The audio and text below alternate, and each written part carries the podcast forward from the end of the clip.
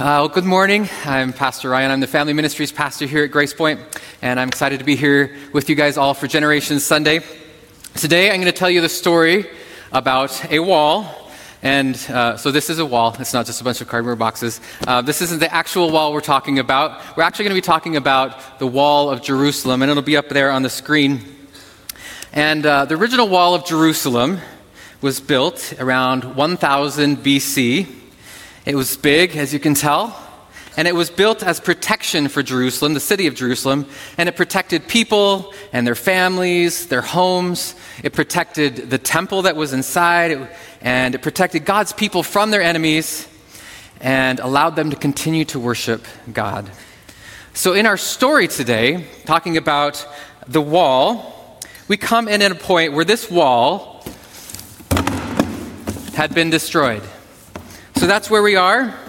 God's people were no longer protected because the wall was destroyed. The wall was in ruins, and it left everything inside vulnerable, so open to being taken over by the enemy. And now, in this point in the story, a lot has happened, actually, since the original wall was destroyed, and you can read that in the Bible. But today we're coming in at a point where Nehemiah comes in. And if you were in Kids Point or Point 45 this past year, we learned all the books of the Bible, and we learned that Nehemiah helped build the wall around the neighborhood. And so that was the book of Nehemiah. He helped build the wall around the neighborhood. This is the wall, and Jerusalem is that neighborhood. And so Nehemiah, now he didn't live in Jerusalem anymore, but he asked his brother and the people about the city and what was going on. And they said that the people in the city were in great trouble and disgrace. And the wall of Jerusalem is broken down, and its gates have been burned with fire. And now, even though Nehemiah wasn't living in Jerusalem at the time, it was still the home of his people and of his ancestors. And so when he found out that the wall was destroyed and the people were in trouble, his heart broke for his home. So the very first thing that Nehemiah did was he prayed. He got down on his knees, and he mourned, and he repented, and he asked God to help him rebuild the wall. Now, at the time of this story, Nehemiah was the cupbearer to the king of Persia, pretty important role, but he wasn't sure if the king would actually let him go help rebuild the wall. And so the first thing Nehemiah did was he prayed. And he asked for God's help, and then he asked the king if he could go back to his home of his ancestors and help rebuild the wall. And the king allowed him to because of God's help, and so Nehemiah made the trek back to Jerusalem and made a plan for rebuilding, and he told everyone that the God of heaven will give them success. And so there he is. He's back in Jerusalem. He's standing there looking at the wall. It's in complete shambles. There's rubble everywhere. And he realized this was a big job. And so, the first thing he did, he got all sorts of people involved. And this is one of my favorite parts of the story, reading all the people that were involved in rebuilding the wall. Listen to this list of people. There were goldsmiths, priests, perfume makers, men and their sons, rulers of districts and their daughters, countrymen, merchants, pretty much everybody, guys.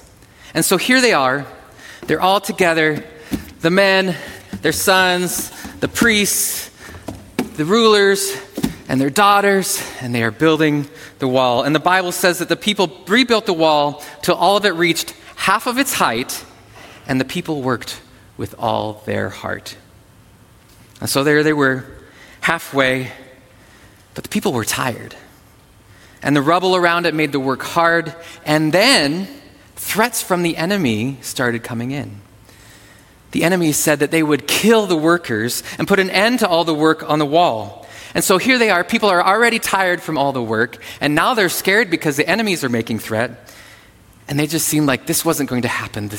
There's no way. But what did Nehemiah always do first? Pray. Nehemiah prayed. So Nehemiah prayed about it. And then he stood up in front of all the people, and he said, "Do not be afraid of them. Remember the Lord who is great and awesome, and fight for your families, your sons and your daughters, your wives and your homes." And so the people remembered what they were fighting for. And they remembered the great and awesome God who was with them. And so they returned to their work on the wall. But this time it was a little different. While some of the people worked on the wall, there were other people that stood watching guard, one with shields and spears. And some people, the ones that were carrying the materials, the Bible says that they would carry the materials with one hand and they'd have a weapon in the other as they were working. And there were families there that were keeping guard at their posts while people were working. And they kept working on this wall. But Nehemiah still noticed something.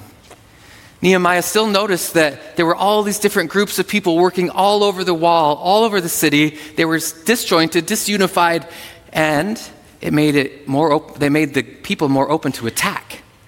So Nehemiah had an idea. He said, "I will sound a trumpet every day, and wherever you hear that trumpet, that is where you go to work." And so when he sounded the trumpet, they came to that place, and they started working at that place on the wall. And when they did, Nehemiah reminded them that God will fight for us. So they're working on the wall, but even still, the people got tired. And the enemies were still scheming. But what did Nehemiah always do first? Pray. So Nehemiah prayed to God. And he asked God, "Lord, strengthen my hands." And so God answered. The people kept on building. And finally, the wall, the original wall, was 2.5 miles long, an average height of almost 40 feet, and an average thickness of 8 feet. This wall was completed in 52 days. 52 days, guys. And here's the best part. Nehemiah said, "When all our enemies heard about this, all the surrounding nations were afraid and they lost their self-confidence because they realized that this work had been done with the help of our God." And that's where we're going to stop today. It's a pretty awesome place to stop. But let's review what happened here in this story. There was a problem. The problem was the wall was broken, right? But Nehemiah had a solution. What did Nehemiah do first every single time? Pray. You guys are getting really good at that answer. Every time he prayed every time he needed vision or help or instruction or strength. But that wasn't the end of Nehemiah's solution. He didn't just pray, because then he showed up to fight. He went directly to the problem, and he faced it head on, and he fought, and he worked hard. But that wasn't even the end of Nehemiah's solution. He didn't just pray, and then he didn't just show up and start building the wall by himself. No, he couldn't have done it by himself. Nehemiah knew that if this was going to work, God's people would have to unite. So he united God's people to accomplish something very big. And so Nehemiah prayed, and he fought, and he united God's people together. And in 52 days, it was finished, and the enemies fled. I love this story, guys, because I love seeing what God did through Nehemiah and God's people. They prayed, they fought for their families, they showed up, God showed up, and the people were safe again, and they could worship together. Problem solved. Isn't that an awesome story? And now that I've told you all about this wall this morning and the people and all that, you may wonder, what for? Well, church, I'm here to tell you this morning that just like Nehemiah, we have a problem. Our wall is broken. Now, we may not have a stone wall like the wall of Jerusalem, but the spiritual walls to our homes and our churches are broken. The walls have come down and the enemy is coming through. And I'm going to tell you what I mean by this. In a study that just came out just this week, it shows that only 6% of Americans have a biblical worldview. Now, biblical worldview is a fancy churchy term, so let me define what that means for you. A biblical worldview is when we believe the Bible is true, and then we allow it to rule in our lives, to have authority in our life. And then we apply it to every area of our life, and then we live out what we believe. We live out those beliefs. So a biblical worldview is looking at everything, every person, every problem, every relationship, everything through the lens of the Bible. It puts God's word as the primary way for us to understand and make decisions about what God says and what to do. What we see and what we do starts with what God says. That is a biblical worldview. So now back to this statistic. It says, so even though that more than 50 to 65% of Americans say they are Christians, which I say 50 to 65% because, you know, statistics, you never know which one you read. But 50 to 65% of Americans say they are Christians. Only 6% have a biblical worldview. So what does that mean? Why the difference? Well, that means that most Christians don't believe the Bible to be completely true. They don't apply it to how they live, and they don't let it be the guide for their life. So out of the more than 50 to 65% of Americans that say they are Christians, only 6% listen to and do what the Bible tells us to do. Church, our spiritual walls are broken. God's people are not living by the truth of God's word, and their foundation of faith is in rubble.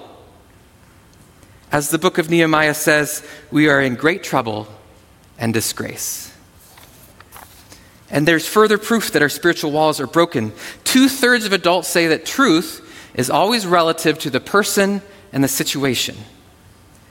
Even worse, 4/5 of teenagers say that moral truth depends on circumstances. What does that mean? It means that the vast majority of adults and teenagers say they don't believe that God's word is the absolute truth for everyone at every time, everywhere. And church, there is a problem because we are here in this room today because we believe that Jesus is the way, the truth, everybody say truth, and the life. Nothing else ever trumps the truth of God. Not our hearts, not our circumstances, not our politics, not power, not our money, not our friends, not our desires. Nothing ever trumps the truth of God. Jesus is the truth. Everybody say truth. God's word is the truth. Everybody say truth. So our wall is broken. And while, like Nehemiah, that should break our hearts, we can't stop there. We've got to look to him for the solution, because it can be easy to be in this spot where we see the world and we see the church and all of its problems, and we're like, you know what?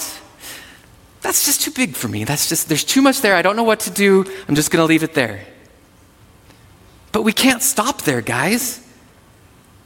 What was the very first thing that Nehemiah always did? He prayed. That's what we should do. We should be dropping to our knees and praying and repenting and asking God for forgiveness and asking God for his help. The world has always been broken, and that should always be on our prayers. But when the church's walls are demolished, that should break our hearts, guys. So we pray. But we can't stop there either, guys, because it can be easy to do that. We can see the world and all its problems and the church and all its problems, and we're like, this is too big, I don't know what to do. But we do have a God who is bigger than that, and so I'm going to pray, and then I'm going to leave God to the rest of it. And it's easy to stop there. But we can't stop there. We've got to fight. Everybody say fight. What did Nehemiah say to God's people? Did he say, Remember the Lord who is great and awesome, and just pray about the problem. He did pray, but what he said was, remember the Lord who is great and awesome, and fight for your families, your sons and your daughters, your wives and your homes. So he doesn't just pray and then let somebody else deal with the problem. Church, we have to fight. We can't be blind to the fact that we have an enemy who wants to steal and kill and destroy the church. We have to fight. Everybody say fight. And just like Nehemiah, we can't even stop there, because we can't fight this battle alone. Does anybody in here think Nehemiah could have rebuilt this wall in 52 days? Guys, I spent 250 days once remodeling my own kitchen. So I couldn't do it. Of course he couldn't do it. God's people united and built the wall together. Church, you are God's people, and it is time to unite. Everybody say unite. It wasn't just the priests that did it. It wasn't just those who were in charge that did it. It was the countrymen and their sons, and it was the rulers of districts and their daughters, and it was the perfume makers, and it was the merchants, and it was the nobles. They all united. And this morning I'm speaking to you guys, the body of believers at Grace Point, and I'm here to say that our wall is broken. Now, these statistics are probably not perfectly accurate, because statistics aren't always. But even being remotely close to the numbers that I gave you this morning should drop us to our knees. When I read the statistics this week, I was heartbroken. And if we think that this isn't here in Brookings or in South Dakota, we're wrong. I'm telling you, as someone who works with kids and youth and adults, it is here. And if we think it's not our problem, we're wrong. It is. Our wall is broken, so we have to pray and unite and fight. Our wall is broken. Or you and me, God's people, will continue to be open to the attack of the enemy. And guys, if you do not see the effects of the attack on the enemy of families in the church right now, you are not watching what's going on in the world. We have got to pray and fight and unite. So the past few weeks, guys, we've been talking about opportunities. We've been talking about opportunities to serve locally and regionally and globally. And guys, I am literally the first person to jump on that bandwagon. I love serving in those ways. I have done a lot of it, and my life and heart has been changed by that. But there is a problem. And the problem is that sometimes we want to save the world, but we can't save the world when our own walls are broken. Now, Grace Point, we have a strong church body, and I truly believe that. I believe that we are biblically sound. We have a history of raising up strong spiritual leaders. You guys are God's people, and I love you.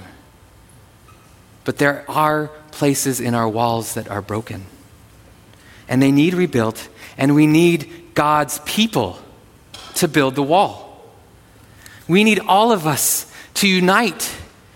Merchants, priests, countrymen, mothers, daughters, fathers, sons. We have got to unite. Are you joining your church family in building this wall? Are you carrying the materials in one hand with a shield in the other? Are you standing guard for your families? I hope this stuff this morning drops us all to our knees. It did me this week. But I also hope that this reminds you what happens at the end of the story. God showed up. God showed up, guys, and he gave them success. The wall was built in 52 days, and all the enemies fled because they saw that God was with them. And that is the hope in this church. God shows up. God shows up and does more than we could ever imagine. And we've got to show up to the battle too. We've got to fight. Everybody say fight. Guys, at the bottom of your note guide this morning, there is a space that says, how will I fight for my home and my church? And my prayer is that you guys pray about that. But I really pray that you don't stop there. I hope you pray about it and then you fight. That you fight for your homes. The home is the very first institution that God created to disciple people and transfer the faith. Fight for it. The church is the second institution that God created to disciple people and transfer the faith. Fight for it.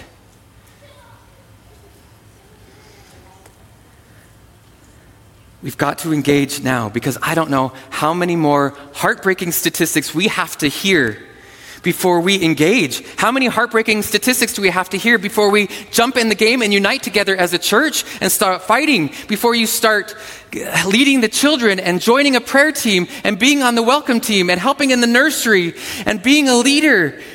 Guys, we have got to unite and fight because our walls are broken.